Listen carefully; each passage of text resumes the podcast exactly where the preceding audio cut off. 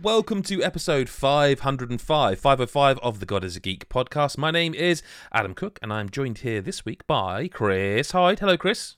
Hello, buddy. How are you doing? I'm good, mate. Thank you very much for asking. And yourself? Yeah, I'm not too bad. Ready for a podcast. Okay. Well, uh, do you know what? Why don't you introduce the person who's on this podcast with us this week? Because it's not be a- Lyle. That would be a treat, wouldn't it? Yeah. And it's a treat because it's not Lyle. Um, so joining us today is Mr. Mick Fraser. Hello. How are you? Oh. I'm very not loyal. I've got a beard though. I'm trying. I was just, do you know, it's only making you full screen that I've just noticed that that beard's fuller than usual, actually, as well. Yeah. Yeah, I've left it. It's Christmas t- coming up. I'm I, I'm not cutting Getting it until cold. the new year. It's growing. So Lyle, I'm trying, mate. Appreciate it. Fair enough. How did you How did you like in, the introduction by Chris? There was was it? I Did thought you it was enjoy great, that? Yeah, I did. I And, really and, liked and, it. and yeah. Chris, how did you like Wonderful. Introducing Nick? I, I always like I'm sorry, Chris. Mick. I'll have to interrupt you there because You're we've had a very early. I didn't a- actually think you'd do it this early. Well, I have to because we've just had a super didn't chat. even see it. Oh, for goodness sake. Like I would. That's the he will he will be pleased because that's the quickest I've ever done it. Thank you very much. If you don't know, uh, we are live. As I mean, you, if you're listening to this in the future, you don't know we are live. But if you subscribe on God is a Geek's YouTube channel, you'll be able to watch us live most Thursdays. It's not every Thursday, but um, thank you to Mikhail for the super chat to in- tell me to interrupt. Oh, now he's telling me I've got to interrupt Mick as well. Mick will see it No, I coming. think he's just saying he's giving money because he can see Mick. I think that's. Oh, I think you're right. Yeah, I think you're absolutely right. Um, I'll tell you something now, chaps. Right, we, you know, obviously, in terms of games coming out, I keep, you know, this. We keep a, you know, an admin style list of things to come out, and it got down to quite uh, not a lot. Um, we are into the business end, as it were, of of games. I mean, literally today, as we record, the Pokemon review embargo's up, so we'll talk about that today. Uh, the in fact, all three of these games, the the Dark Pictures anthology, The Devil in Me embargo is up, which Chris is going to talk about in a moment, and we can talk a bit about Marvel's Midnight Suns. So if you're just tuning in, or if you're just listening to the intro, know that that's what's coming up. Uh, we're not going to be like reviewing Midnight Suns, but we can have a chat about it a little bit, which we will do in good time. But Chris, really, kick us off, mate.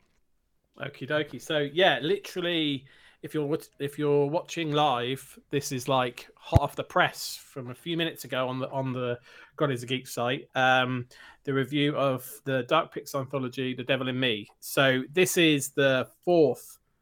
I- I'm glad people couldn't see that because I went fourth then and put five figures up. Fourth um, in the series. Of how many? What's projected? They did they project? Was I they think say- it's eight, but it. Is, so is there's like it's eight.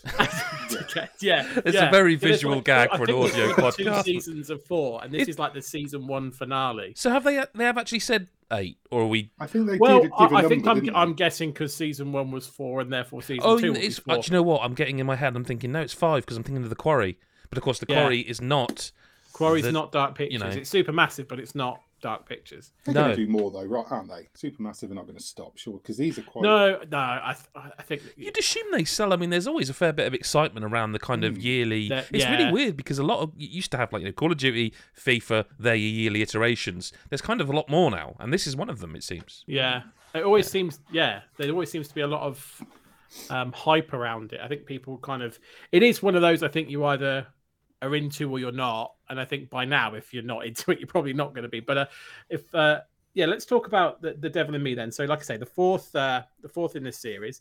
Um, this time around, you're controlling uh, a group of five uh, documentary filmmakers, uh, and they are doing a, a murder, Architects of Murder series about famous serial killers.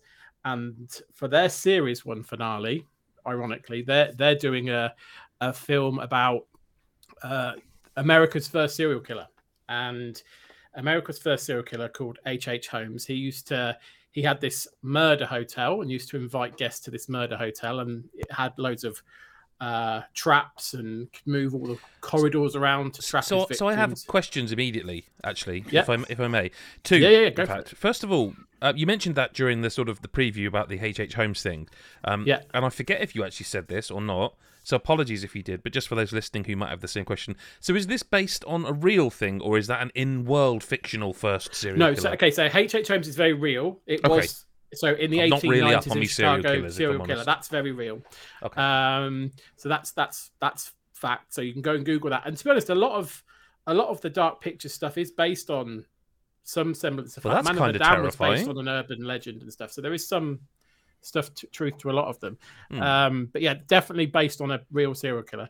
Um, so yeah, he used to trap his victims in a hotel and and um, like I say, I had traps in it and everything. And um, Bed and breakfast them to death. what's that? Bed and- I, I forget about mixed little chip-ins. yeah. Um, Bed I'm going to guess it breakfast them to death. sexual. No, no, it No, wasn't. what's No, no, no. sexual? Not Well, at bed and breakfast can be sexual. Depends what you're eating. Continue on. So, yeah, Right. Yes. So um. So th- this documentary um, film crew are doing a documentary on this uh, serial killer, but it's in the it happened in the 1890s. The the murder hotel was demolished, so there's nothing really left to go on. Mm. So they're a bit of a loss, and they're like the season one finale, it's got to be big. And then they conveniently get a call out of the blue from this man who claims to have inherited a hotel that's like a close replica to, to the original sort of murder hotel. Um, so he invites him along, um, says he'll pick him up in a limo and come and visit it.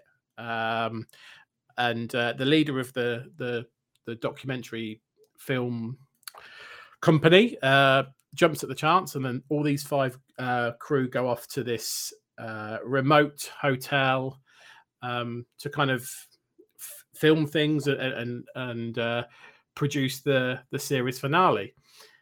As you can probably imagine, things go south quite quickly um, as they start exploring this new hotel. Um, uh, th- strange things start to happen, uh, and before long, they're having to make decisions and, and fight for their lives. So um, that's that's the setup.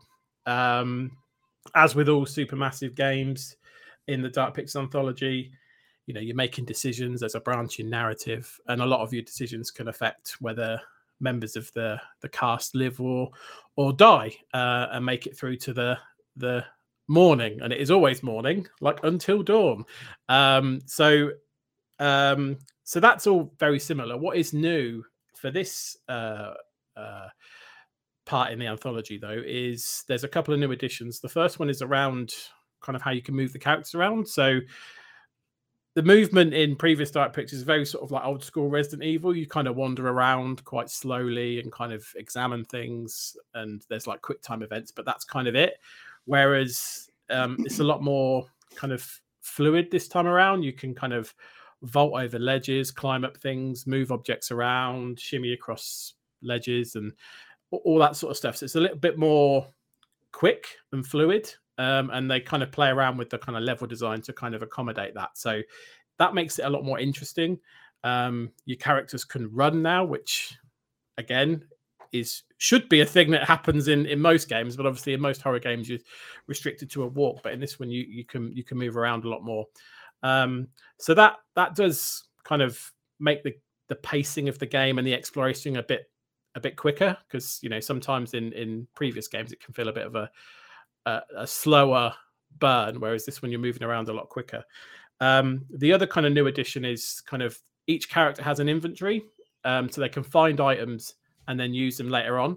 One, Um, one of some which the- is a microphone direction. Because the reason I mention this is because in the footage people have just seen, when I first saw it, as you sent it to me, I because you have a way of playing games, which is that you like to collectible hunt, shine, you know, Oh, shiny I hunt. know. I'm so sorry. No, no, you see, shit for you see- cover- for for video coverage because No, it's you like you're see, not I- looking the right way. I thought that initially. I was like, Jesus, man, you know you're recording this and you're walking into walls.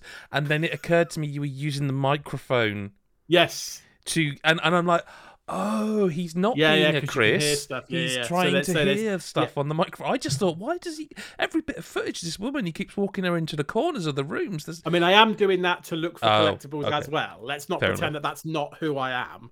But yeah, there is there is. A no, but there are moments like where you're in a corridor where it's very clearly like there's just go a, straight. there's nothing there. You Yeah. can't go that way, and there's nothing shining. I'm like, uh, and now I've just realised watching it back that you are actually the microphone. Yeah, Yeah, so, which is um, fair, and I forgive you.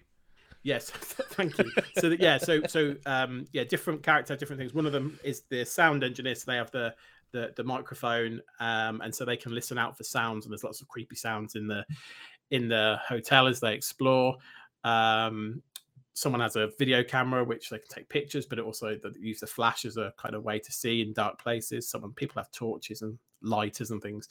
A lot of it is just to kind of see in the dark or like unlock locked doors and drawers and stuff. So some of it's quite functional, but there are some items that help in sticky situations.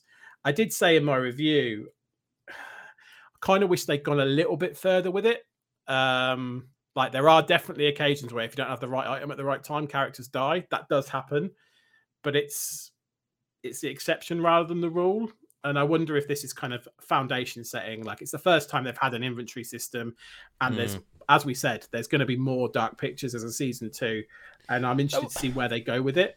But are we heading? Um, in, are we heading into a world where they are becoming almost Resident Evil like? I mean, I know there's not yeah, I mean, it's not it's not strict inventory management. It's no. literally just, but it is. Yeah, I think they're exploring what what they can add to it. To you know, they've clearly mm. set up the branching narrative aspect of it and, and the horror aspect, and then they're just exploring other ideas to enhance it. So yeah, but I agree with you in terms of the Resident Evil vibe. Mm. Um, the one thing that is really I'd say probably sets this apart from the other games in the series is is that it really does it's a proper horror game let's be let's be clear you know when we when i reviewed house of ashes last year it kind of veered towards kind of action horror almost like that could have very much been like a blockbuster film um in, in some respects um whereas this is very much horror you're in a you're in essentially a haunted house the guy's watching you all the time manipulating you, forcing you to make terrible decisions. It's a bit you get a very Saw vibe from it. You know, there's this person that's watching you, controlling you, and he's always there. And he goes from watching you to then being present in the house, chasing after you, and you having to escape from him and that sort of stuff. So, you know, you get sort of like I mentioned in the review, like Mr. X vibes that always there, you know, always potentially around the next corner, and that is that's unnerving. That's that is scary um, and your characters are vulnerable. So, you know, that's I think it does a better job of horror. So is it less of... scripted? Say again. Is it is it less so scripted? Is it less scripted? Like, is it?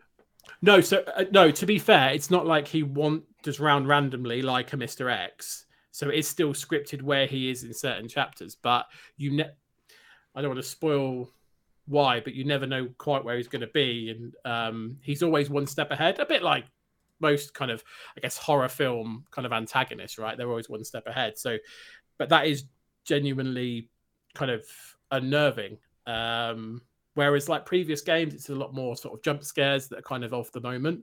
Hmm. Um, and then there's like downtime where you're like, okay, this is like a quieter period before the next one. There's not really that much downtime because you know he's there. Um, so yeah, th- that's a success, I, I think. And I was like, I, I felt that in the demo, and I think mm. I said to you, Adam, I was like, "Is this going to keep it up?" And it and it does, which is which is quite an achievement, I think. Um, so, be interesting if in other settings in future games they can still maintain that because that's that's a big win for the for the game, I would say. I suppose the biggest question I have is: Is Derek Acorah in it or anything? You know, like isn't it? God, that's, that's, a, that's a, I mean, I, in it? That's, that's unfortunately aging. not. That would be amazing. Like um, Does that show still exist? Most Haunted? Like, do you remember? Do you, oh. Didn't they catch like the guy who was running yeah. it? Didn't they catch him like setting it up with wires and I stuff? think oh, something yeah, all... dodgy happened. Because his that yeah. Yvette, Yvette Fielding wasn't that's it? Yeah, yeah that's right, I, I, genuinely think she really believed that there was shit going on. I used to. Well, do you not think, think that Derek Acorah genuinely? Oh, well, it was when he used to have full on so. conversations with it, with like that Sam oh, guy that he was great. in his head. That's right. Yeah, that's a what like a Sam, pull. talking to Sam. What a pull! That is amazing. Just, I know this is proper tangential, but they used to proper go. Oh, we've just seen a. It's like a little light. It's like it's yeah. dust. You're seeing dust. Do you know? Do you know when I, I used to like it when they went. If if if you're here, give me a sign, and it'd go, and they'd go. I heard it yeah. And you think, really, that's how. So, so the afterlife is reaching out by just knocking. Yeah, yeah. And it absolutely fantastic. And if that Fielding used to shit her pants every oh, time, yeah. Someone behind her just knocked. I reckon the cameraman was just doing it. Went like that. Watch this. Watch this. Boom. Oh, she, she's gone. It? Like the big reveal at the end was it was just Derek Acorah. I want That'd the um. What's the guy's name in in? Because he kind of looks a bit like him now. I think about it. The um, not the you know the one the Oh, the curator. You mean? curator is the one. Yeah, no, he he does. He does a bit look like him. Swapped him for Derek Acorah. Yeah, oh, there that'd should be be a. Derek Acorah And- and they- skin as DLC that you can download. If they just didn't like draw with attention the to voice, it, preferably. that would be Mm. great. They just it just just changed. Yeah, never mention it. in. No, never Yeah. mention it. Never mention the accent, dude. I I do want to play this. I will say I'm I'm gonna play this. Um, I've never played one. I downloaded a few, and I just never got around to I, it. I mean, I, I think even Chris would not argue the fact that they do. The quality of them differs. They, they seem to be getting better. Like, um, yeah, I still think if I was Nam Bandai Namco, I'd be a little pissed off about the quarry. yeah. I mean, I, I I made a conscious decision not to mention the quarry in the review No, that's fair. it's a it's a dark picture, but but the quarry has kind of set the standard a little bit. I bit. think the quarry's the best. I mean, I haven't played this one. I so did is the enjoy. Quarry Dark Pictures? No, this, No, that's the that's Quarry's like them. Supermassive It's games. them making one of them for 2K. for someone else. But Yeah. it is a dark. It- oh, I mean, it's the it's, same it's style bran- of game. Yeah, it's branching narrative horror, Mechanics right? But wise, it's, it's oh god, yeah. in the same way that Until Dawn isn't dark pictures. No, They no, technically not. before. But if you Um, played them all in like a like a marathon, you wouldn't know that they weren't part of the same. Not really. I no. don't think you would know. I actually think you because I I mean I don't know. I, I don't know if anyone would agree with this, but I I know Mick, you haven't played them that. But Chris, like I think the Quarry production wise, in terms of it, it looks the more expensive game as well. Like the the, the I, I again haven't played the newest one, so maybe this one looks amazing as well. But I mean, Lit- Little Hope is the Salem Witch Trials one, right? Yes, that's right. Yeah. Like, I, I enjoyed what we played of that in co-op. Um, I did like that. I didn't. Was that the most recent one? No, No, House of Ashes, House of Ashes, which I never got around to playing. So, so I'm behind on them. I do, I do enjoy them. Um, I don't really know why the Quarry. Mate, I sort of, I, I don't know. The Quarry just felt more like Until Dawn. The- yeah, and I think a lot of people like it because it does. Yes. Go like that. I also think some people fell off the bandwagon. I'm definitely not going to spoil, but some of the the reveals at the end of the first couple of games they're a bit, I think, are very marmite for people. Okay. I think the next couple are a little bit more grounded, should we say? But yeah, Mhm. I, I I I like them. I think that's that's you know, but I'm in some ways I'm their harshest critic as well because I Yep. know what I like and I you know I know what I, I expect from them. But um this yeah, I, I prefer the quarry. Just I think um trying to think what I scored them now. I think yeah, I think the quarry is a better game. I think Hmm. there's there's I think the the things they've brought to the table with this, it'd be interesting to see where they take them in season two because I think Yes. they could have something interesting on their hands, and uh, yeah, that that yeah, it's uh, interesting times. Well, let's let's let's move on um, to the sort of we've each got like a big game this week, I guess. Mick, you know your big game. I've played a tiny little bit of, um, and we have chatted a little bit about. But um, I think it's best if you lead because you know what we can and can't say. I'm going to show some footage while you're talking of the sort of early missions and combat because I think it's um it's interesting. But Mick, you have been playing. Um, I guess we say in a preview sense for this. Hmm. Marv, is it Marvel or Marvels? I think it's Marvel's Midnight Sun. See, I thought that, and I swear the title screen just says Marvel, but I think they always do that. I think it Because always it's Marvel's Avengers, isn't it? yeah, but they don't In- in have a the same- logo that says Marvel. Yeah, so it always comes up Marvel. as Marvel. Yeah, yeah. I- anyway, whatever. It's called Oh, Marvel's branded. Midnight I'm. Suns. Didn't even realise. Yeah, yeah. See that, that logo? Yeah. yeah, Yeah. If you're not watching the video, this is this is bad. But yeah. So Mick, Marvel's Midnight Suns preview impressions, I guess. Yeah, um, it's good. There you go. Sweet. so I've not played an awful lot yet, um, and yeah, so this is I can I, and there's a lot of stuff that we're not allowed to talk about, even that I've seen early.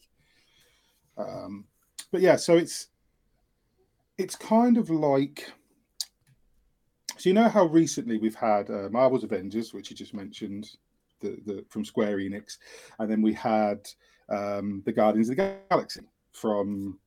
You'll have to remind me who did Guardians of the Galaxy. Square Enix, but uh, Was that Square Enix as well? And I can't remember Yes. the details. But anyway, so it's kind of that same kind of vibe in that it's oh, it's a character, it's a universe, it's a it's an original story based on quite an old comic run for I say quite an old this is going to annoy you because it's from the 90s so it's Hmm. it is quite old but it's, old. Cheers, it's a mate. 90s Yeah, it was a '90s comic run which was called uh, Midnight Suns, but it was Suns with an O, S O N S, because it was at the time it was all male uh, uh, superheroes and, and anti-heroes. Um, so what Firaxis have done is they've taken the basis of that storyline where um, a group of superheroes have come together to to battle against Lilith, the mother of demons. So that's what this game is about. It's more of a supernatural. Uh, most of the heroes in it, there are 13, which I'm allowed to say, but I can't tell you who they all are because some of them are secret. Um, so, but all the heroes are basically.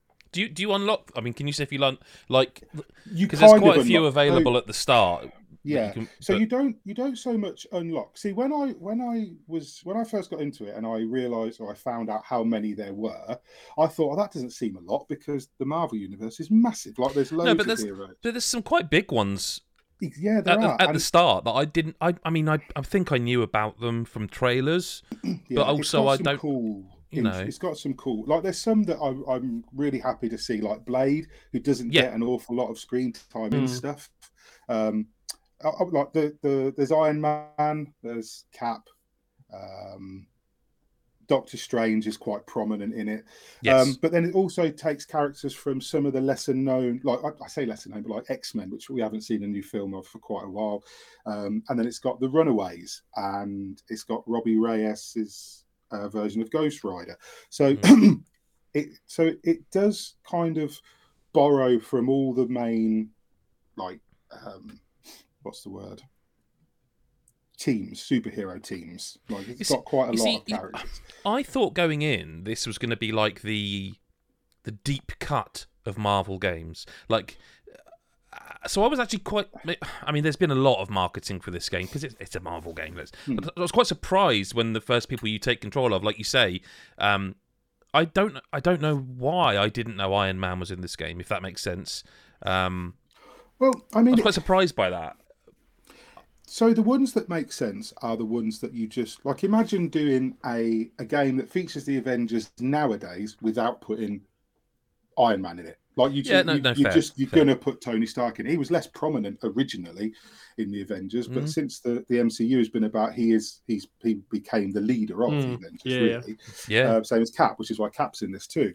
Because a lot of the other characters are more, much more mystical. So you've got Scarlet Witch, you've got Doctor Strange, you've got uh, Nico Minoru from the Runaways. You've got these Mm. characters who tend to embody more of the magic side of, of the Marvel universe. I keep nearly saying MCU, but it's really not MCU. It's got that same kind of thing that the Avengers game has, where the, you know the characters, they've kind of got the same personality. They've more or less got the same look. I really hate the way Tony Stark looks in this game because he looks like he looks like Tony Stark Senior or whatever his name was. I can't remember his dad's oh name. Oh my god, Oh, he does, right. Doesn't he? he looks like that. He He's got like a little tash and Oh, oh, Yeah. oh, he- okay. he looks like he's just danced out of a 1940s sort of musical. Oh, he- It's- yeah, it's he very does. strange look. Um, but he's got the he's got the same. So the, the the the way Robert Downey Jr. played that part, everybody now does a kind of their version Yeah, of yeah, Robert Downey. Jr. playing Tony Stark. I But you, think you So say that I thought the same about Blade. I mean, which is I, this fair. the I guy think in this, probably the Blade fair. in this is very much Wesley Snipes. oh yeah, yeah, blade. like it's very much Wesley Snipes' blade.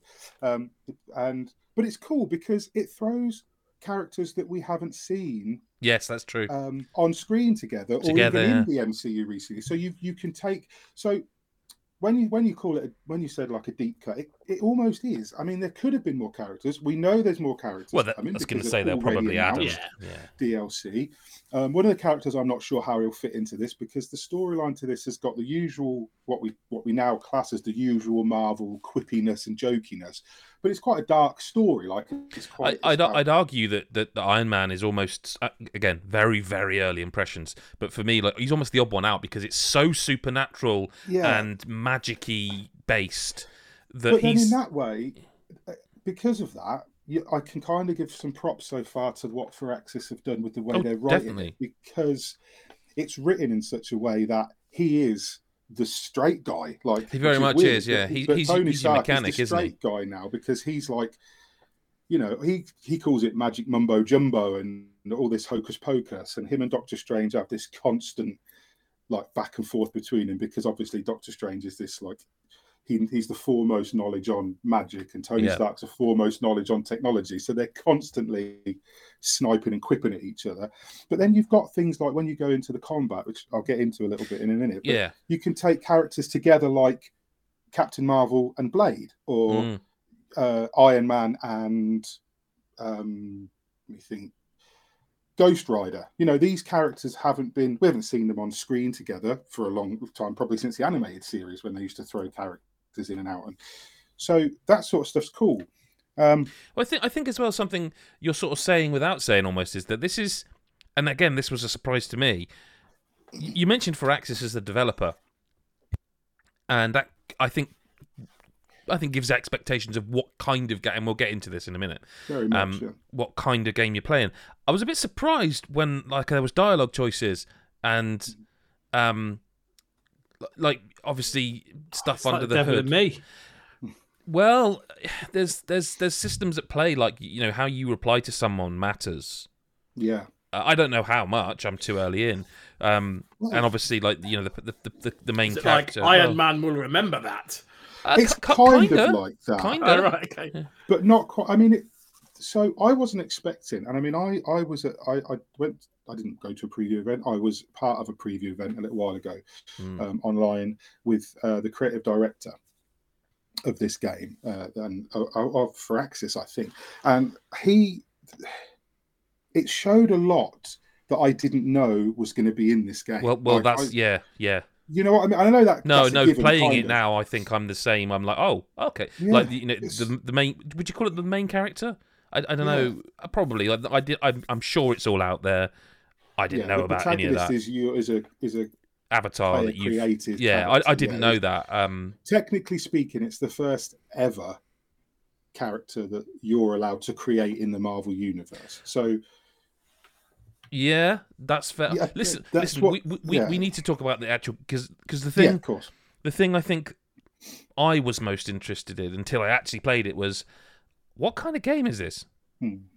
Well, like you said, Firaxis, you say Firaxis, you you, you hear XCOM. XCOM, right? Hmm. Because so you and then you see clips of the game or maybe the trailer, and you go, okay, so it's XCOM, but with Marvel heroes with some cutscenes thrown in, and you don't realize how deep everything else is. So it's it's it's literally a game of two very different parts, completely different. So on the one hand, you've got an it's an RPG, right? It's an RPG where you create a character, you level them up, you unlock new skills and abilities, you unlock costumes, you customize a hub. You have a, a great big hub area that you can walk around and you can solve mysteries and puzzles and find collectibles, and you can talk to the characters. As the story progresses, you'll get more and more characters will join the Midnight Suns, um, and you can then like things you do with them will improve your friendship levels. You've got a dark and a light and a power. Like so, instead of just having like Renegade Paragon, you've got Renegade Paragon and just like hero, basically, where you're either good or evil or neither, but you're going, you just want to be the strongest you can be. It's kind of difficult to explain until you start doing it. But you've got these friendship levels, so you can hang out with the superheroes in the hub. You can go and play video games with Tony Stark, or you can go and sit in a outside pool with Captain Marvel. You can do these things to increase your friendships. The higher your friendships are, the more abilities and skills and outfits you unlock for the other characters. So there's a ton of stuff in that side, but that is completely contained. That that part of it is completely contained within the Abbey, which is the headquarters of the Midnight Suns.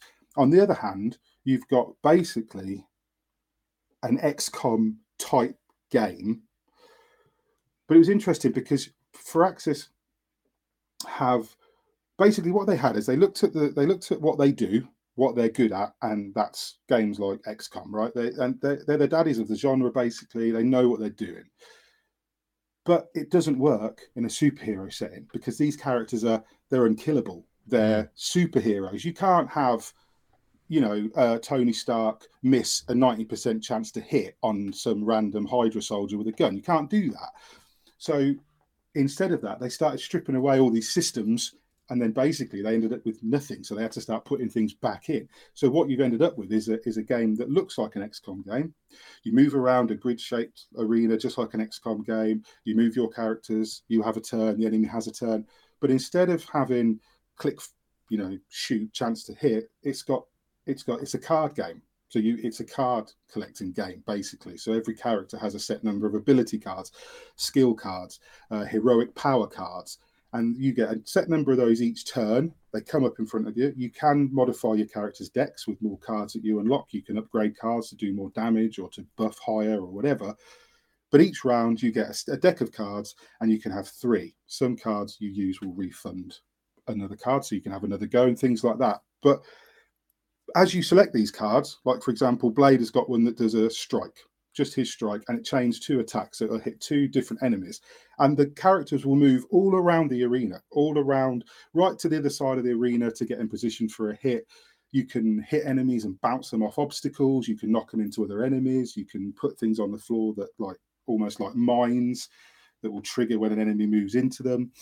Uh, there's there's a lot of tactical stuff and a lot of the a lot of the attacks actually synergize between different characters as well. So a certain move that Captain Marvel does might set up a character, uh, set up an attack that Blade can do, and you've got to experiment to find these things. So there's basically both halves of this game would probably exist well enough without the other, but somehow together they really gel and they they gel really well together. I mean, I've I've only played what six or seven hours. Um, but it's and and and again important to note preview thoughts not yeah, final review not a I score mean, just I will say, look into I, it early. Yeah, I haven't even seen all the characters in action. I haven't seen all the grounds of the Abbey. I haven't seen a lot of this stuff yet. Um, but what I have played because is is very, very. I hate saying it a preview sense, but it's very promising. Like it's no, but I'm with I'm you. Really like I played, I think less than two hours, and I'm immediately kind of taken by what I've played. Now, Jesus, like these games can be really long. We don't know. Um, like there's a question in the chat: what kind of Overwatch system are we talking about? Since it's Firaxis, and that's that's there one of the key one. things. It, well, not yet that I've seen, no. but they're, they're, it's not that kind of tactics it's game. It's too fast. It's too yeah, like it is. It's it's turn based but it's just I can't, I can't, I don't. I mean, I haven't played enough, but I can't say it any other way right now than it's it's just not that kind of tactics game. I get what you mean. I mean, even the Rabbids games, the RP, the, the tactics ones have like a character with an Overwatch ability, so it's possible there is something like that because there I are think... there are passive cards and yeah, there you are. Know, there, like I said, there's cards that you can set up which will do something. So almost like an Overwatch, I guess. Like for example, Blade has a, has an attack where he puts something on the ground, which if, a character, if an enemy passes into it, that will cause yeah. a bleed effect and do but damage. A lot, so but a lot of those sort of passive cards for me are more like Hearthstone in that you're kind of you're playing them thinking ahead to what you might yeah. be planning. It, we, yeah. Listen, we can't get too into the weeds because we no, can't no. really, you know. But I, I, am with you. So far, yeah, a, a promising hands on, so to speak, and like it will. I, I will genuinely await your review, sort of thing, with with like not bated breath, but you know, I will, I will, I'm really interested to see how, if it sticks to the land and if it can maintain that, you know, how it I develops out, the character yeah. development, because as you say, there's a, there's an awful lot here. Um, I mean, yeah. like I said, there's stuff that's not in, I haven't got in the preview. You know what I mean? I, I yeah. got there yet, so I can't comment, but it, it's exciting. That's what mm. I'll hmm. say. Like I, it's one of those games where I'm thinking, well, if these few characters can do this, what are these mm. characters going to do when I get there, or, mm. or hmm. what's this? Because um, just briefly, there's obviously also enemies. You know, there's there's classic Marvel enemies as well. There's and there's yep. I won't I won't say any of no, them. No, it, it, was interesting to me how much we can talk about because really early, I'm not going to say the name, so don't worry about anyone thinking oh, spoiled. But there's a there's a there's a I guess boss battle uh, really early on. I was like, okay, if they're leading with that, yeah. where are we going to go? I will say, say, you know, so far the boss the bosses that I've seen are very interesting because yeah. they don't just you don't just get boss with a bigger health bar and you wail. No, that you've got a tank. They on, have yeah. completely different um, yeah. abilities and skills. They have things that if you do it, it will trigger something in the boss two moves later, and you know that's going to happen. So you've got to plan for it. You've mm-hmm. got limited heals. You've got limited buffs. It's it's it's really dynamic. It's really cool. So yeah, I, I'm very impressed so far. So I suppose we just it's now it's now it's my turn really to talk about my big game, um, which is Pokemon Scarlet and Violet. Or Scarlet is the one I played. Uh, I, I, the thing is, is I know it's a big game, but I don't want to spend like half an hour on it on the podcast because I don't. Part of what makes a podcast good is you have to be interested in what you're hearing, and I don't think either of you two are particularly Do you know what I mean? Into into. I thought you were going to say neither of us are interesting. No, I meant that you wouldn't be interested in Pokemon. I, I, I, I We're almost not want Pokemon to. interesting. We're not Adam Cook interesting. I, I almost want to talk about this in It was terms a of dig, like the. Chris. Yeah, Don't worry. it wasn't. It wasn't a dig. I almost want to talk about this in terms of the, the broader because like, it, it's it's kind of mad to me that I reviewed Arceus this year. Mm, Was that this year? yeah. Like Christ almighty. I, I, I actually, and there was a point where I thought, well, I, when I was reviewing this, where I actually went back to Arceus just to have a look at it, see how it how it looked and how it run, and I even looked at like the video review we did, so I wasn't getting like an updated picture of what it's like, you know, nine, ten months on. Mm. It's really difficult to sort of talk about Scarlet and Violet without mentioning how poorly they run, and technically wise, just how poor it is, and and um.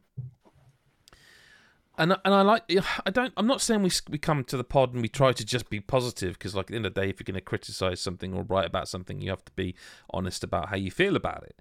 But I do I do don't really like coming on the pod and like shitting on a game. Now I really like Scarlet and Violet. Like it's got some really cool stuff in there, like some really cool end game stuff. The story is actually one of the better ones. Um, the the, the the the sort of open world stuff is actually quite interesting. Like you know, Pokemon games have been set in stone as to how you play them. You go from gym to gym, fighting through forced battles until you get to the gym leader. You fight that gym leader, you win, and then you go and do the next one. And then it's like about how much you want to, you know, catch Pokemon really. Um, and this does something quite interesting in terms of that it doesn't it doesn't just do that like you, you've got three stories within the game that you can once you do like the opening sort of it's about two hours ish i'd say once you do the opening two hours of the game it really does just literally say to you go and have your adventure now. That's what this school life is about. Go and have your adventure. And you can tackle them in any way you want which does mean you can end up like going to the top of the map which is historically the tough area and it will be higher level than you are. But it does mean you can come back later to like the lower parts of the map where you started and they're like 20 levels below you. So that you know for better or for worse it does do all that open world stuff that you they've delivered on what that the mo i guess of the open world idea of a pokemon game it's really hard to not just sit here and want to go on about how i can't fathom well i can. As i say i can't fathom how technically it can be this poor. I can. It's like they're, they're out there saying already it's not out at the time we're recording this they're out there saying how it's sold sold through this many pre-orders and it's broken records in japan for pre-orders and it's like it's the ninth generation of pokemon it's a big deal. But i couldn't I still think it's a good game, but I couldn't like, just ignore it this time. It's it's it's. I see people in the comment sections already going, "Oh yeah, but people scored Sword and Shield high, and that was the worst running one in ages." I agree until this one came along. And this, and, and yeah, and I haven't played it, right? So I, I, I have my opinion is conceptual rather than anything else. But I, I after Sword and Shield and all of the Mm. noise and all of that stuff that happened when that game came out, I do feel like there has to be at some point you have to go. You can't keep doing it. like, Well, they can. That's that's no, the no, thing, and- man. and- but I mean, you can't keep saying, "Oh, but it's okay."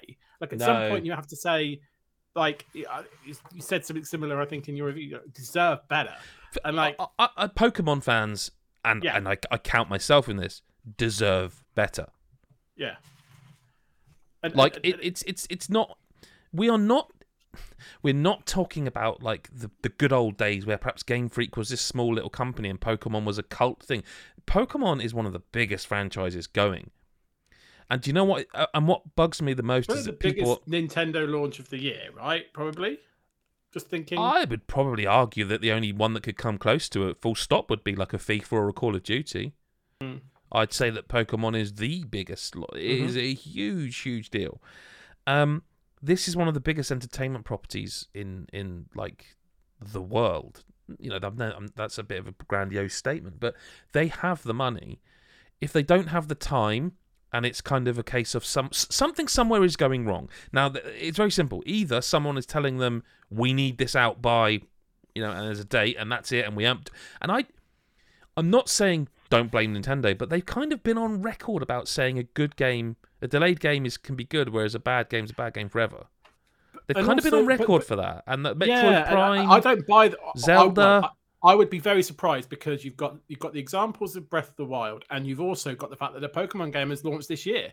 So you can't be in a Mm. situation where you're like, "Well, we've got to launch this year because otherwise we'll look silly." Well, no, this is the first time we're launching two. Pokemon I mean, I mean, look at year. Metroid Prime Four. That's just vanished. They are Yeah. not. No, They don't seem uh, to be in the business of uh, rushing things out and No. saying we must hit deadlines. They seem to be in the business of saying, "Yeah, sorry, fans, we'll do what we want and we'll release the game when we're happy with." It. They're Which- also in a rare position where they can do that Like, because there's they not make many- money hand they- over fist. Exactly. yeah. People know if Nintendo hasn't got anything this year, something's coming. It always is, and the fans So- will always be there. So let's benefit of the doubt. Let's let's take that and put it over here and say it's hmm. probably not that. Okay. So what annoys me is when I keep seeing people saying it's the Switch. It's not the Switch. Now I know the Switch is an underpowered machine, and I know it can't hold a candle to the modern consoles or PCs. That's true. No Man's Sky runs amazingly on Switch. The Witcher Three, The Witcher Three runs hmm. on Switch. The Witcher Three. Like, I'm not having this. The Legend of Zelda: Breath of the Wild is on Switch. It's on Diablo Wii U. magic on it. Like there's just there's there's too many examples of of Uh, good and, and- and look, and look. Yes, I will also con- con- concede that most of these games aren't 1080p 60 frames. No, okay. But what I'm saying is they don't run like this one does. Really, like they do not run like this one does. It is so disappointing, and, and I think I am hard about putting it in the review. Like the end of the review, where I literally say it's a kind of a shame you have to wade through. You have to kind of put up with this to get the good game mm, that's a few it probably be about a year ago we had this discussion when eFootball went free to play right? Now this is going to seem like a really weird tangent but th- this is what I think is happening here. When eFootball went to play to free to play kind of everyone saw the writing was on the wall I think and they see FIFA as like as if it wasn't already steamrolling the competition right? And I think I said something along the time uh, uh, uh, you know at the time that you don't want one of these games to vanish because you want the competition. You want one pushing the other. There's nothing like Pokemon. I mean, there's there's copycats if if you like, Mm. but there is no someone else making a Pokemon game that is Pokemon. There is Pokemon, and that is it. And I think this is what happens when you have no competition. They already announced before it came out how many pre-orders they'd sold in Japan. Like I said, they said it was record breaking. People will say, "How dare they? They can't get away with this." They can and they will, Mhm. and and they'll do it again. And and, and it's it's just it's it's almost That's the saddest thing, though. that's what I mean. it? It's, it's almost pointless. like why aren't why aren't Game Freak going? Like imagine so take I know it's not the same level, but imagine like imagine if From Software just went. Well, we know people are going to buy it if they like Dark Souls. The fans are going to buy it, so we'll phone it in. So, like, you would think that Game Freak, being the only ones who do this, would want every single release to be the best they could possibly. But then if you're t- if you're out there saying we've broken records and we haven't even been haven't even released a game yet, yeah, it depends how you measure best. i i i at the end of the day, I think measure- to, to us measure- we want the ten out of ten, the wanna be- game that's the defining. But but but to a business, If yeah, I'm gonna say if you measure best by maximum sales minimum cost. Isn't And that? I'm not saying that's what's though? going on here, but why would no, you it's invest you don't tremendously to? sad. It's tremendously sad. And hmm. playing through it, like I, I, I played a lot of hours of this game, and like, it's it's tremendously sad because it's like Arceus felt like a almost a watershed moment. Like it felt like things had changed. Like it felt so different. And I, I kind of when they started announcing stuff for for this, I wasn't the first to notice it, but people started to notice. Oh, they've not used thing A and thing B and thing C that was in Arceus that seemed really like you can't craft now. For example, you can't just switch really quickly while you're in the world. Um, I this So it's gone backwards. Is in, well, it's gone sideways, respects. and the way I would uh, the way I would describe it now is, and I, and I genuinely wonder if this is what will happen going forward. Is I wonder if Arce- or sorry, Pokemon Legends Mm. and Pokemon, you know, Colors, shall we say, is is is going to be a bit like you know how Monster Hunter does Monster Hunter and then Monster Hunter Stories. We said this, didn't we? So like it's like Paper Mario and Mario. They're Yeah. they're they're similar, but they're they're very different, and they can run on alongside each other. You, you you can't tell me that Game Freak had one team that made both these. If they did, actually, then I'd take it back. It's bloody impressive they managed to make both these games in that. But there's no way. They're a big company. There's two teams working on them, Hmm. and I, I listen. I, I, I've debated whether even to bother talking about it this week because it's one of those things where it's like no matter what I say, no matter what fans say, there's only one kind of group of people who can change how these games run, and it's it's Game Freak. And while they're breaking records and mm. making billions, the sad truth is I can't see it changing for the tenth generation or the eleventh generation of Pokemon because people keep going, oh yeah, but if the Switch was like running like a PS5, it'd still run like mm. this. It'd just have This a bit more headroom. well. It's not. It's it's the people that decry it that are that are pre-ordering it and buying it anyway. So it's it, no one's boycotting it, are they? Do you know what I mean? The, no, and the thing the, is, the diehard when- fans aren't saying I, I'm I'm protesting with my wallet. They're just buying it and then complaining about it on on Reddit and whatever. And I can't even. that's the crazy thing is it's such a good game. I can't really even be like, don't buy it. It's dreadful. It's not. It's really good. It's actually a great game. But technically, it is, and I said it in the review, the possibly the worst part, well, exclusive title I've seen. In terms of, like, go watch the video review. You'll see some some bits and pieces in there. But let's let's try and turn it into a positive section because um, if you want to ask a question in chat and you're in the live bit now, now's your time to ask the question. Other than that, it's time for. Chris.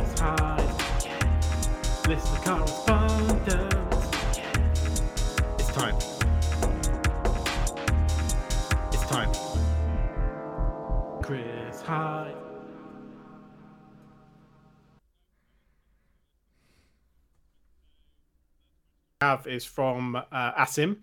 He says lots of chat in the gaming space on social media about storytelling in games. Not going to go into the intricacies of it. Instead, my question is simply: What are some of your favorite game ba- favorite games based on the story or stories they've told? I have loads, so I'm going to pause and What- let you guys Do you not? list do you off want to just go obvious for it while me and Mick?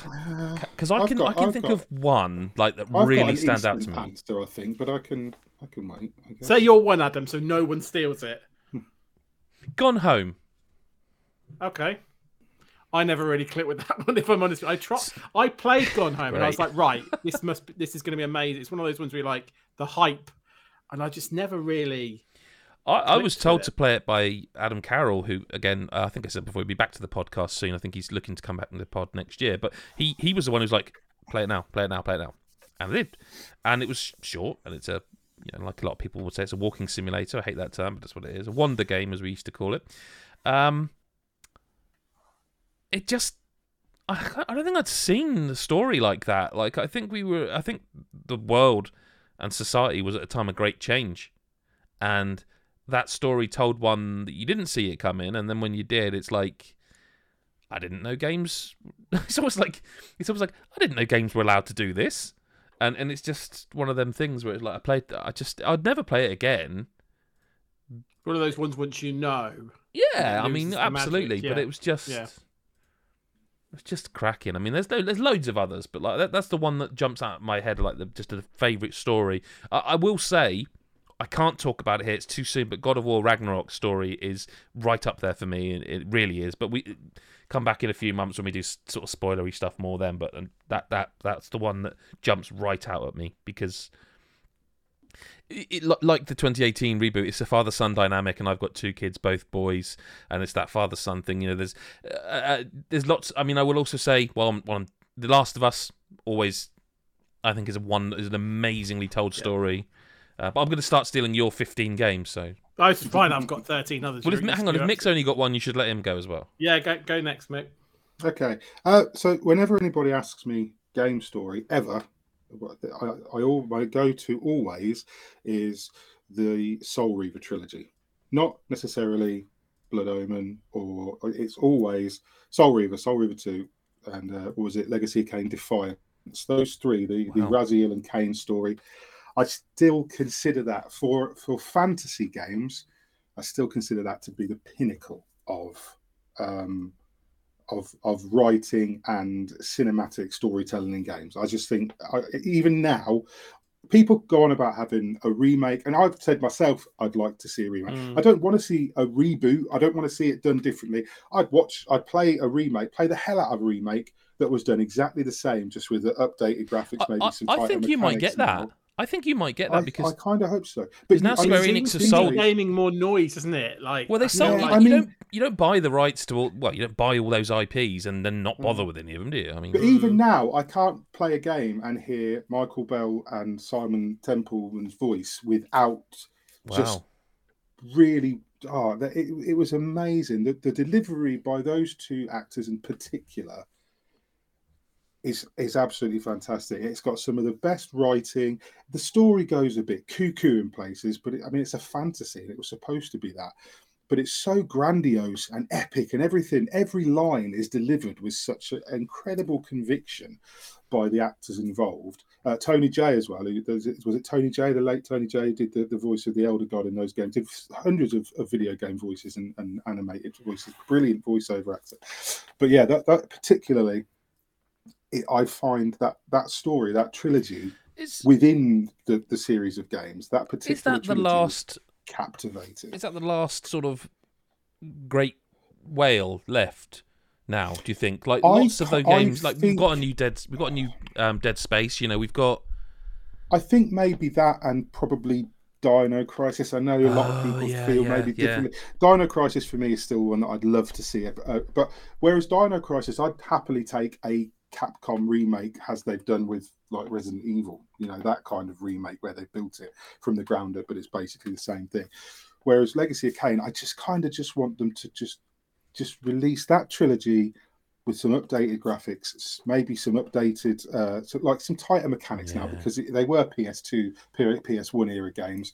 Because I bought uh, Legacy of Kain on the Vita a few years ago, the original Blood Omen Legacy of Kain, just to hear some of the dialogue in that game is fucking fantastic. mm, And and but the the trilogy.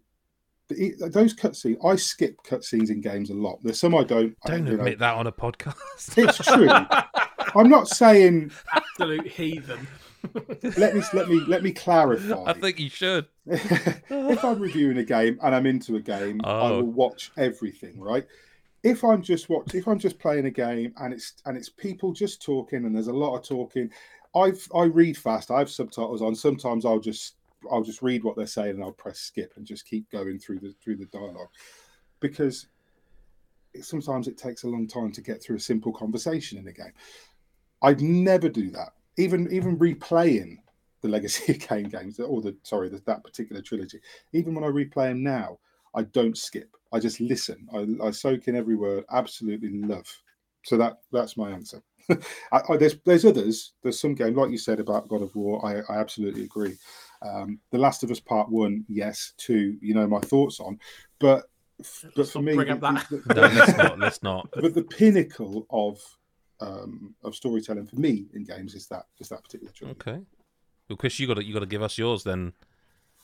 Yeah, I'm just replying on, To what? live on the chat for the bants, um, where we're cancelling Mick for that bad Oh, take okay, on. yeah. No, he, he he gave a caveat. He's fine. Um, so there's a few I'll rattle off. Okay, the ones you've said. Uh, Witcher three, um, Mm. for me. Um, I thought someone else might say this, but I'm going to say it. Bioshock. Um, I um I played that quite recently and managed to. Is that is that the story or the twist? It's yeah, the but twist the- makes that story. twist doesn't it? makes that story. that One didn't can't happen, exist without yeah, the if other, that, if perhaps. that twist Yeah. don't happen, that story is, is less. I agree No, with that. But fair. you know, I managed to not know what the twist was when I played it. So That that's, was so amazing that you avoided. I don't know how I managed believe- it, but but yeah, um, I've uh, Nier Automata. I've got here. See, Um, I, I nearly I nearly I went never with that. got through that game. I Well, I think that game's really clever in the way it tells its story as well. Like, like yes, you know, this is the replaying it and stuff. It's, there's a story there, and it's the way it's delivered, which I think is really clever. Mm. Um, and then there's some of these where they're they're kind of like soft spots for me. Um, there's a couple that my wife will shout at me if I don't mention. I'm surprised none of you mentioned Mass Effect 2. So Again, I I'm just gonna nearly put that out mentioned there. Mass Effect. I haven't played it, but if I don't say it, she'll punch me in the No, she, throat. she she's right. Mass Effect Two Um, is phenomenal. That opening she is sticks um, in my a mind. big advocate. She's played the Horizon games recently as well, so she would champion both of those. I'm sure. I haven't. I need to play more of Forbidden West, but I'm reliably informed by the boss that that is uh, both bosses. I like that that's a good elements of game. it. I find that I find the setting of Horizon is more than the story. Like the setting is th- th- those games are like for me seventy percent setting, thirty percent the actual story that's going on in the setting. Like the, the lore and stuff. You mean? Yeah, like I- Yeah. the, the world is is super yeah, no, that's fair. and- I think um yeah, there's because there's another one that I really like. I really like Dragon Age Inquisition for the the world and the lore, and Hmm. like my wife has gone all into all the. Someone else, uh, um, Bad Dreams on the chats mentioned um some other games as well, but she like loved like she's gone all into the other games, got gone back and played like Origins and Hmm. and all that sort of stuff, and loves that world. There's a new um Netflix series coming yeah, very soon that we, I that. we're all over that the animated series so love that um and then i've just got uh tales of symphonia as well i love that i love that story that's a very personal one i love all the characters and the interactions and i can't wait for the remaster that's coming Oh, I'm- I might throw in a. Sorry, sorry. no i was going to say it's early next year i think i think it's i want to say feb but who knows i lose track of time these days but Mm, I, I think it'd be remiss if I didn't mention uh, Red Dead Redemption in terms of great of, shout. of, of story in mm, the game. The first Red Dead Redemption was the Oh, first game I great can shout. remember How did that? actively crying to. That was Yeah, I that's a- that's a- genuinely uh, made me cry. The end of that game. Um, Oh, the when the music hits. I mean, the, the that's Ja- yeah, Jamie Lidell's uh, Compass when that comes on when you're riding home, I genuinely was choked up because I played that in in. I, I marathoned that game. I couldn't put it down. The first one. It's Dead Man's Gun for Um, me. When that starts playing, I'm like, oh, it, I just remember Jaw. And like, Mm. is this ever going to come? Uh, Yeah. Yeah, absolutely fantastic uh, storytelling for Rockstar. I mean, they they're good at what they do, but it, even the Grand Theft Auto games like four and five didn't come close to the storytelling of, of Red Dead Redemption. It was a much more personal story. So yeah, Red Dead Redemption. diff- bad deserves dreams in chat said can we take a second to recognize dragon's dogma please The Story-wise, storyline. Story- I don't I- remember. I mean, I, I think the all I storyline was a remember of bit- Dragon's Dogma is like just the repetitive. Yeah. Um, I mean, I'm not going to knock Dragon's Dogma. I love it. I- I it on, well I up for, like- every system you can get it on. yeah, yeah, yeah. I love. Um, I, I'm wait well up for a sequel. Uh, I would love a sequel, Um, but I don't. Are think they the not making one, or have I imagined? I think that? they are, aren't they? Or well, it's every every Capcom bloody. Capcom just will dip into an old franchise now and then. I Yeah, think. that, I I don't- mean, yeah. They did Dragon Age Online, uh, Dragon's Dogma Online. Was it Yeah. in? I think that's only out in Japan or Korea or somewhere. It's not a, a worldwide release. It's No, no, it has been announced. Dragon's announced Dogma Two. They did. oh, They did definitely announced it. Did they? They? Yeah, hundred percent this I- year. I play the shit out of that, but I don't remember the storyline being much in Dragon's Dogma. There was a storyline, but I think a dragon stole your heart and then you had to kill. the Yeah.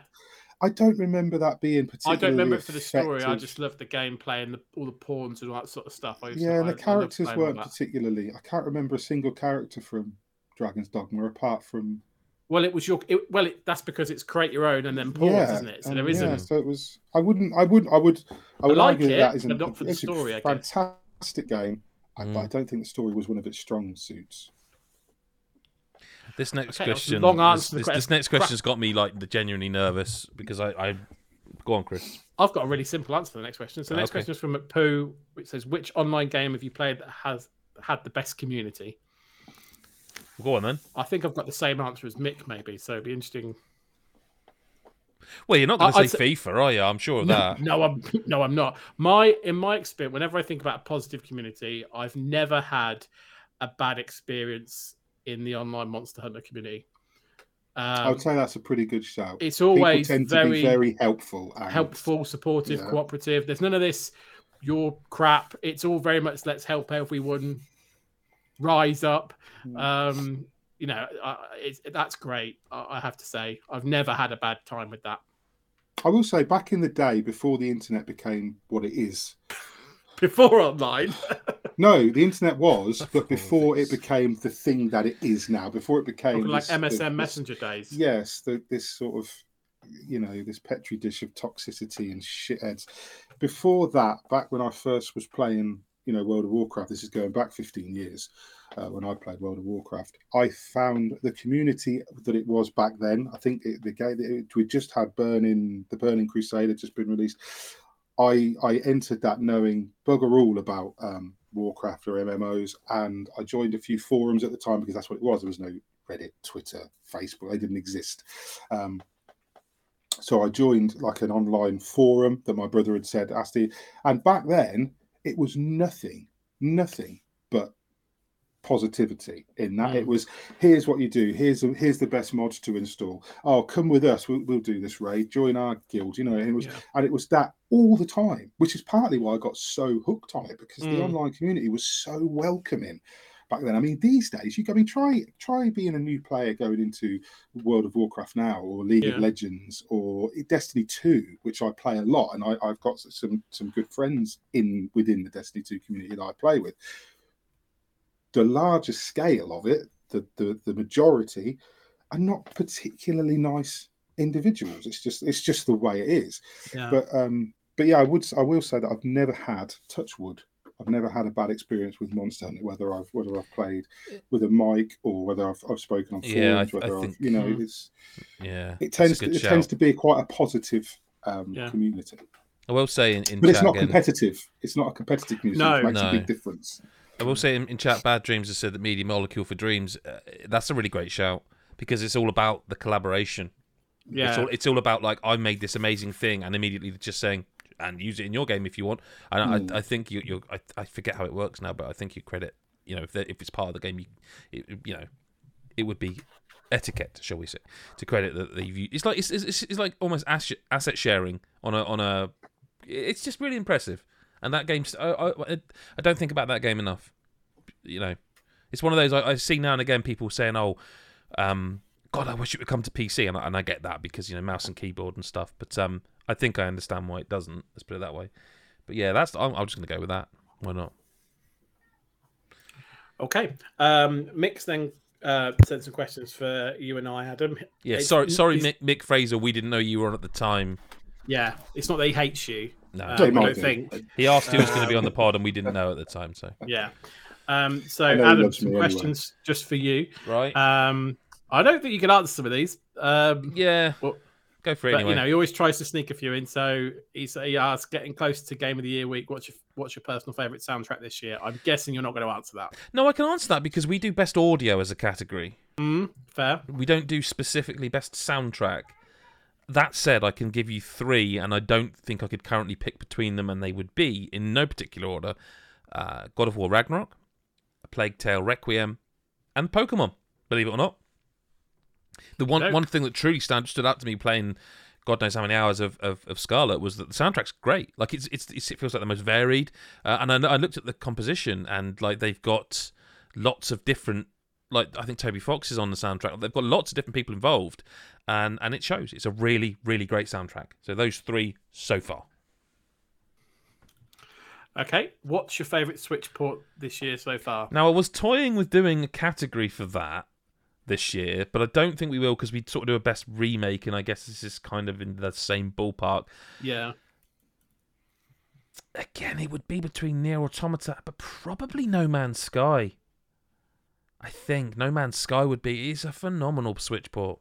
Mm. Like it doesn't make sense to me. Like that's um even as someone in my 40s who's played games for longer than I can actually remember, even as someone still blown away now and again by like a visual, like you know, Ragnarok, I said that blew me away. There are still there are still technical things that you're like, wow. And No Man's Sky on Switch is is you know, listen, it doesn't look as good as any of the other versions. Of course it doesn't. Of course it doesn't. But like it it runs so well. It is mm. it is yeah, I, that is just phenomenal. I don't know how they did it. I mean, people can have a go at Hello Games as much as they want. Um, justified or have, not. I think. I, I think. they've done that. I think, they have. But I also that. think they've they've kind of. I actually think that's past. I, I, I think the redemption arc is complete for them. Yeah, like, yeah. That, is, that is a hell of a redemption arc. So yes, um, No Man's Sky. I think probably for me. Yeah. Uh, next question then: Would you pay seventy quid for Metroid Prime One remake, like the Last of Us remake? God, yes. I would. Yeah, I fucking would. That it's my favorite, absolutely favorite game on GameCube. If that got remade That Oh, game holds up, and and and if you throw modern controls at it and a few tweaks to it and make it look just a bit better, not even a lot better, just a bit better.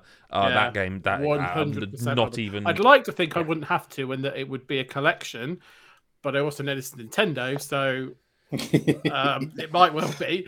But One I at a time for you. yeah, I, d- I don't definitely- think they'll release. Well, we don't know. That's not the question. But w- No, it's not. would I pay it? Yeah, yeah.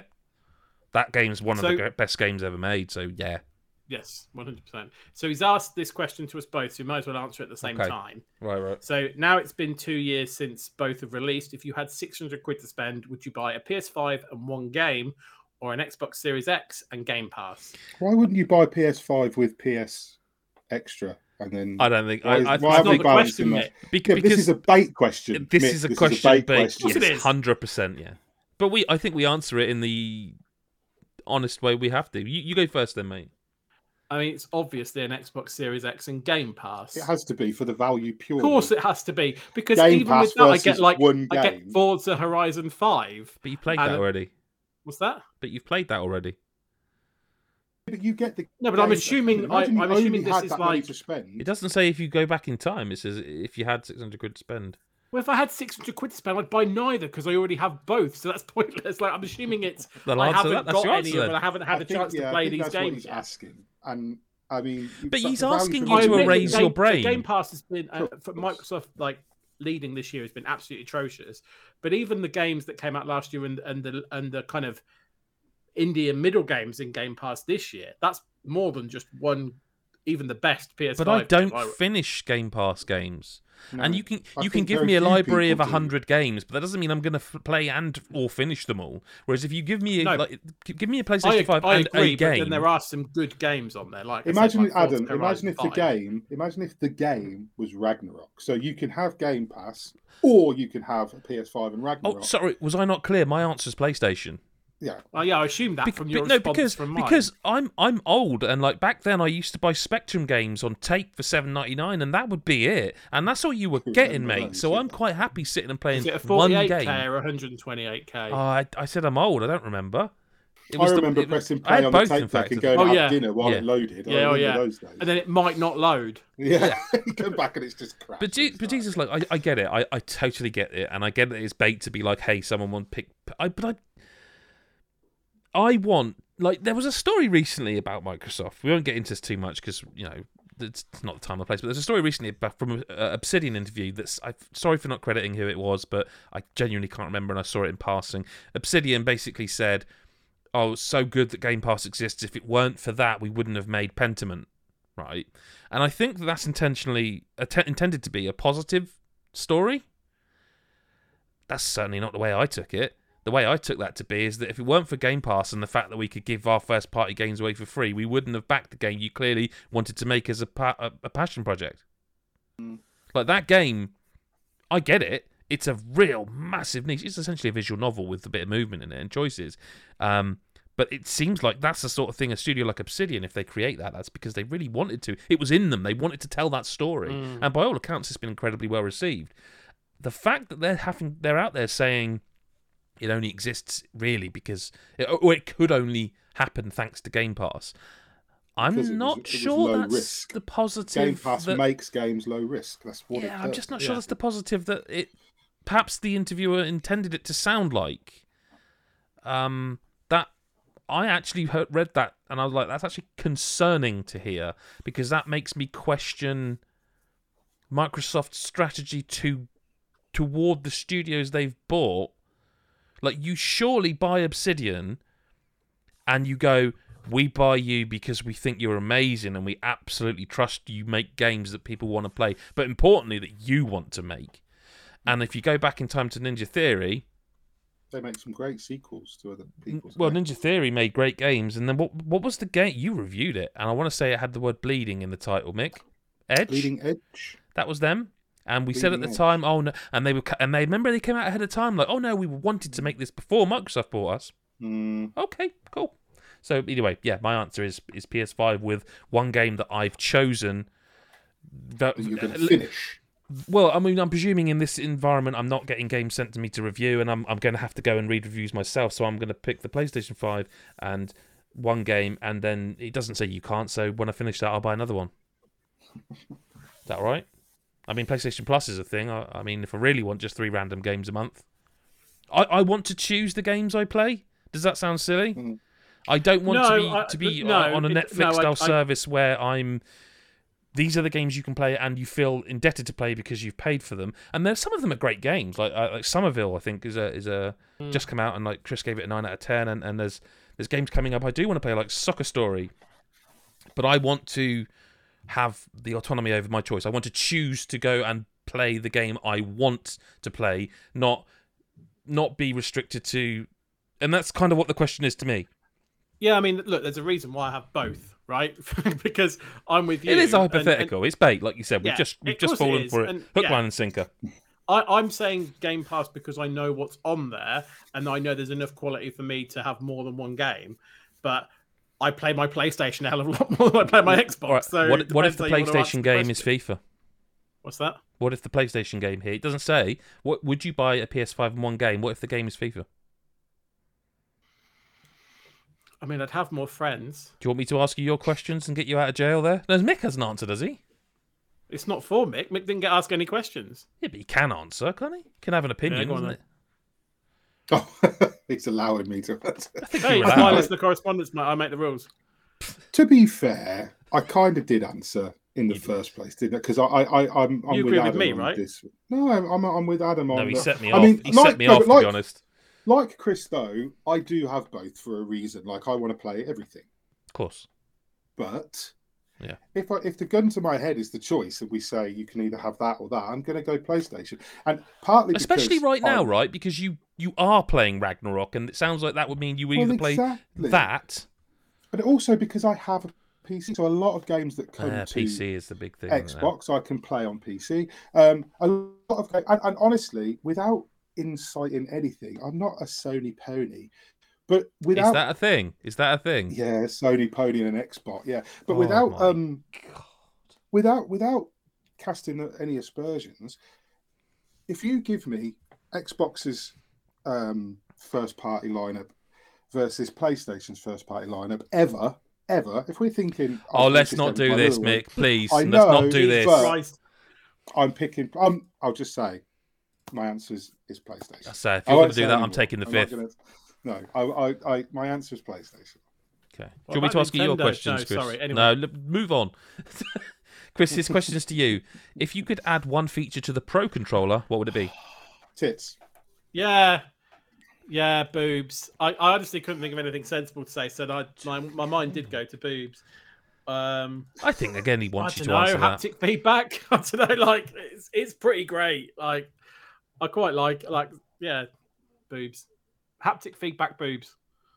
Oh, haptic feedback. booth. I suspect someone's working on that. Uh, his follow-up question is food related. What is your favourite Pringles flavour? It's prawn cocktail, and it's not even Mhm. close. Like, I, Okay. Paprika. yeah. Like, I, I I will riot if we don't get prawn cocktail Pringles in for Christmas. I very am a, I am a very much a big fan of them, but there is a new flavour they've they recent well recent ish that is a challenger for me, and I have not yet decided whether it is my What new is flavour or not. Uh, it's like a sweet chili one. I always Um, find sweet chili to I'm- be I'm- I'm- overrated, but I'm I'm I beg happy your to experiment as always with crisps. I'm always open. Um, Uh, I Maybe just your don't- Pro controller sure. new feature could be a Pringles dispenser. Oh, It's it's It's part so of the when you- sizzling range. It's it's when it's you the- achieve a, it's- a, a milestone in the game, it fires oh, a achievement Pringle Pringle, unlocked. Yeah. live question there from Bad Dreams by the way. If you could brand with any food company, who would it be? It's Pringles, isn't it? Or kettle chips, or what's Kettle- them ones you, you get Mano Mano Massa? Manomasa are good. Kettle chips are pretty. It's pretty it's going to be something crisp related, as I feel the. for me definitely crisps. Yeah, Oh, I'm with you. yeah, one hundred percent. I thought you'd be Although a bacon I don't know because. I don't think I'd I, live. yeah, but I don't care what brand of bacon is. I'll eat, Just any, give me bacon. yeah, I'll eat any bacon. Yeah, so But you'd have no loyalty crisp- to the brand. No, whereas crisps, if I have to choose, I mean, I like McCoy's. I do like McCoy's McCoy's. Do you know the thing about They're this is right? is it- mainstay. Pringles have kind of been about now, haven't they? They were so exciting at the time when they first came. Well, I think they came from America, didn't they? And everyone was like, "Oh, Pringles, what you pop, you got?" Like but they they are the, they're becoming the forgotten brand because boutique crisps are such a big deal now that sometimes you just have a Pringle and you're like, nah, these are still bloody good. Anyway, Yeah. what's your favourite Game Boy Advance game and why? So I had to have a think about this. Um, and there are some more obvious kind of ones, but I'm I'm going to go with um, Golden Sun. And like I remember as well because I also I remember when I played Golden Sun for the first time. I didn't play it straight when it launched, and I remember by, playing Golden Sun and literally ordering the sequel Hmm. that was released the following year, but it was out when I was playing the original during playing the first one, so it was arrived and there ready for me to plug in as soon as I finished the first one. I it was just it was just at that time it just hit a real sweet spot for me in terms of that type of game, and I was just all in on it, and I just fucking loved it, and I'd love them to make another one. Um, oh, yeah, Golden Sun, man, and Golden Sun Lost Age, fucking superb. It was a good. I had to. I, I, did Google to see if I was forgetting something more obvious because I was relying myself what was because a long time ago it's the a great shout. That's a great shout. Yeah, but there's some good games on there. But Golden Sun, man, love it. Well, hand the questions back to you then, mate. Back to your You don't. Um, so uh, McPoo came in with a kind of sniper last minute second question, um, and I'm going to go to Mick first on this. Kratos has challenged you to a fight to the death, Mick. You're Mhm. allowed to bring one video game protagonist to help you. Who are you picking? Ooh. Versus Kratos. Yes. So you and a video game protagonist versus Kratos. Now, I know Kratos is killable because Atreus brings him back to life fairly regularly when I'm playing. God of War. He's, he's And what normally surprisingly killable. he's, he's actually surprisingly killable for a god, isn't yeah, he? he is. Considering he could be thrown through houses and through mountains Yeah. and things, occasionally it's I can't get killed by one of those little fucking lizard things. So, I- so, so any video game protagonist. Protagonist. There's no, that's the there's no killer, isn't it? limits on this. Because Christ, you're going to go to Soul um, Reaver again? You know what? It's not a bad shout, Yeah, but I that's what I think was Kratos thinking. would probably take those guys. I think he apart. He's probably got the endurance. It's got to be someone who's got the same level of endurance to go toe to toe with him, and the rage is an important Mm. factor. You've either got to have a character that's clever enough to outsmart him, or a character that's just mad. What was that game a while back on? I want to say it was at the tail end of PS3, where it was just about a really angry blonde man who killed God. Asura's Wrath. Do you remember Asura's Oh Wrath? my god. Jesus. I don't know why that popped up. I think it's just the God of War connection, maybe. I probably would pick that dude, Asura, because he was like a big god slaying rage monster. And I, because I'm not fighting Kratos. I the guys with me's doing it, right? I'm I'm not even You're getting filming it. involved. Yeah, I'll I'll record it for Bants later. But Yeah. I'm not I'm not getting toe to toe with Kratos at all. I'll fight Atreus. Although Atreus is also like half giant, half god, so I wouldn't even fight him. He's like a little kid. I, I I wouldn't even fight those little lizard things that that that. So I'm not fighting Kratos. Asura is. Okay. I'll cheer him on from the sidelines. I'll cheerlead. But that's that's Do, do, do you want to go next or me, Chris? I really struggle with this because I was trying to think of like like Mick. I went initially. I went down the Mick route of like right, okay, it's got to be some sort of god or something like, and I was trying to think of like protagonists like that, and that's where I was struggling. And in the end, I just thought, fuck it, Kirby could just swallow him, or like Yoshi could just eat him, and I'd be sorted. Um, just shit him out as an egg. Um, but I kind of felt like I was cheating a little bit, but I couldn't think of anything else. So yeah, Yoshi just eat I him. don't think that's cheating. They're- Well, Kirby isn't cheating because he's a Bayonetta could have him. I reckon. What's that? Bayonetta could have him. I. Kirby, Kirby and Yoshi are both protagonists. They are. You're quite right. Yeah, of course, Yoshi's got his own. Well, yeah, I I kind of went down a similar route to you. That I've gone for the prince from Katamari Damacy, which I'm you the judging by the looks you're both giving me. Neither of you even heard of, let alone I, played. I've I played. definitely is that the played one it. where you're like a big ball that rolls you, you around? roll and- everyone up into a Yeah, big ball. So my, Oh, my yeah, solution yeah. is is I'm going to roll them up into a big ball with a load of rubber rubbish and throw the fucker into the sun. Yeah. Um, and if he comes back, I'll just roll him up again and throw him somewhere else. Up to Katamari I was playing Goat Simulator three, and, may, may, and, and, and maybe the goat because like I tell you what, that game's a murder simulator. Like it, there's the, the Goat Simulator three. They've added like a lot more objective based stuff, and it's a bit more like a Ubisoft checklist game, right? And and I started it off, and it was like, yeah, this is this is cool. They, they started off with a Skyrim joke, by the way. They started off with you on the back of a cart, being taken to a farm, and he literally at the end of that chat he says, "Hey, this is me. This is his voice, not mine. This is, hey, this is maybe a bit too much exposition, but I got to do my Skyrim thing, and it's a bit like mm, you're pushing it a bit." Um, and anyway, once you take control of the goat, you can do you know your goat stuff. And and there was a woman, there's like a granny, and I mentioned this in our Discord. There's a granny that's like firing a cannon at you with these blue balls, which is actually now I think about it, probably another joke in itself, isn't it? The blue balls. But I don't know. Anyway, she's firing these things at you, and it's going I'm trespassing. fixated on doing goat stuff. But Yeah, carry on. goat stuff.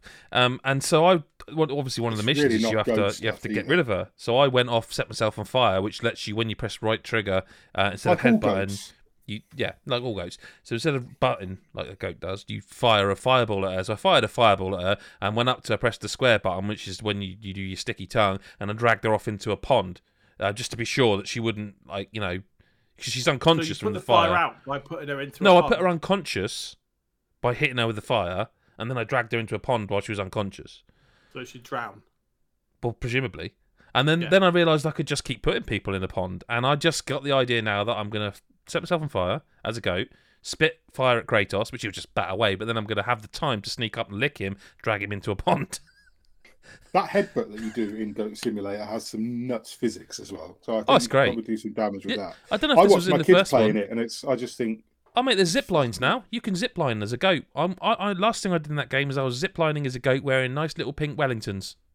I watched my kid play as a dolphin in a wheelchair. I don't even know. You can play as a giraffe. happening. I, I, I fixed a combine harvester as a goat, and then I jumped in the combine harvester and just ran everyone over. So I I think Everyone that simulator pretty- meant that it's simulated. It sounds. I'll be honest. It sounds fucking ace. Like I'll be honest. It's not. It, do you know what? I, very It's early not- days. not fun. Not bad actually. The, the, I haven't the- played the third one, but well, it's not really a third one, is it? That's the joke. No, It- it- the it- franchise is not not fun. It's no, exactly. There's a reason it's popular. So yeah, I, but I'm going to stick with the, with the Prince from Katamari. I think. And then finally, just a, a, a kind of live question saying, what about a complete remake of the original Witcher? well, Well, that's um that's They are happening. doing that. Yeah, that that's Yeah. why I wanted to include that because I forgot they are doing that. That was one of their Um, code names, wasn't it? Yeah. was, was a Mm. remake of the original, and it is a proper remake, isn't it? They're not just. It needed it because the first one's not not great actually. It's not great. No. No. Like people are always like, "Oh, I've been a fan of The Witcher since the first game. They've such a great series." Mm, it wasn't though, was it? wasn't- It it wasn't. The. Witcher Yeah. Two was really good. The Witcher Two was Assassins of Kings is when they superb game. when they, they superb found game. S- Still my Uh, favourite yeah. actually of them two. But I think one probably yeah. one is was One's not a good great. game. It's- Didn't one have card based stuff? I can't honestly remember. I can Wasn't- remember it that was a didn't really look very janky- good. Well, it didn't look good. It was Yeah. janky. It was weird to control. not Like it diss wasn't. Gwent, by the way. Let's not do that. What's up? No, no, no. I'm not. I'm not. I'm not. But um, if I remember correctly, The Witcher one. I mean, it was PC only, but I got a funny feeling it had no controller support either. Mm. But yeah. It was also before anybody knew what the hell The Witcher was. Like the, even the Mm. books at the time, you know, people weren't playing the original Witcher and going, "I'm going to go and find the books," because I think they were still all just Polish back then. I don't think they even Yeah, started yeah, you're right. at the time that came out. It wasn't until Assassins of Kings came out and everybody started that the, the demand went through the roof for the original novels, and then they started to, which I, which I, I will say as an aside, if you haven't read the Witcher novels, some of the best translations from uh, foreign Uh, language to they're, English. they're on the uh, ever, they're on the Christmas read. list. The, the set. So Yeah. fingers crossed. Santa. Fantastic novels. Sorry, Santa And just course- tickled me. Well, is that um? That Is is that- that is the end. Okay. Um, Oh, that is oh. the end of this week's correspondence. Play the jingle. Chris Hyde. Listen to correspondence. It's time. It's time. Chris Hyde. Well, that just remains to say thank you to everybody who is listening to us in the present, the past, or the future. If you uh, don't know, as I say, we do this live. We don't like massively make a big deal of it live because it then goes goes back to being an unlisted video on on YouTube, ready for the Monday live show when it officially goes live. I've said live too many times now; it's lost Live. all meaning. Live, live, alive, live and kicking, as it were patreon.com slash god is a geek is where you can make sure you get early access to the podcast so even if you missed it live you will be able to get it probably in about 20 minutes from now and you will get that uh, in your inbox and you can add it to your podcast feed whatever app you use and listen to us whenever you're walking around And if you want to get involved in that, yeah, patreon.com slash God is a Geek, where we have a Discord of, of lovely people and a nice community uh, that is growing and is still full of lovely people. The epic bants of Discord. Yeah, a lot to catch up on, a lot to keep up on. Yeah. Um, but it's all good fun. Uh, Mick, thanks for being here. I know you were sort of drafted in late notice and really appreciate it, mate. It's nice to have you on the pod. I'm Nice to fan. be here again. It's been a while. Yeah. It has. Let's make that more regular. Chris Hyde, you're always Yeah. here, which is great. You're very welcome, sir. Well, I was just about to say thank I you. I thought you were just going to go and and you know. No, there was no There we There's no, there's, no, there's no joke. No joke. I picked up subtext in the pause. No, That there's no, it. no joke here. I Oh it's shit! I best, silly, best say isn't it? something about Chris, and I was going to have a mad on for the I, rest of I the evening. like Chris. There's there's no there's no You're here as well, which is you know anyway. is whatever. If you don't know, we are a website as well, godisageek.com. You can find us on all the social medias. Um, make sure you do subscribe, hit the bell button if this is your first podcast that you've watched.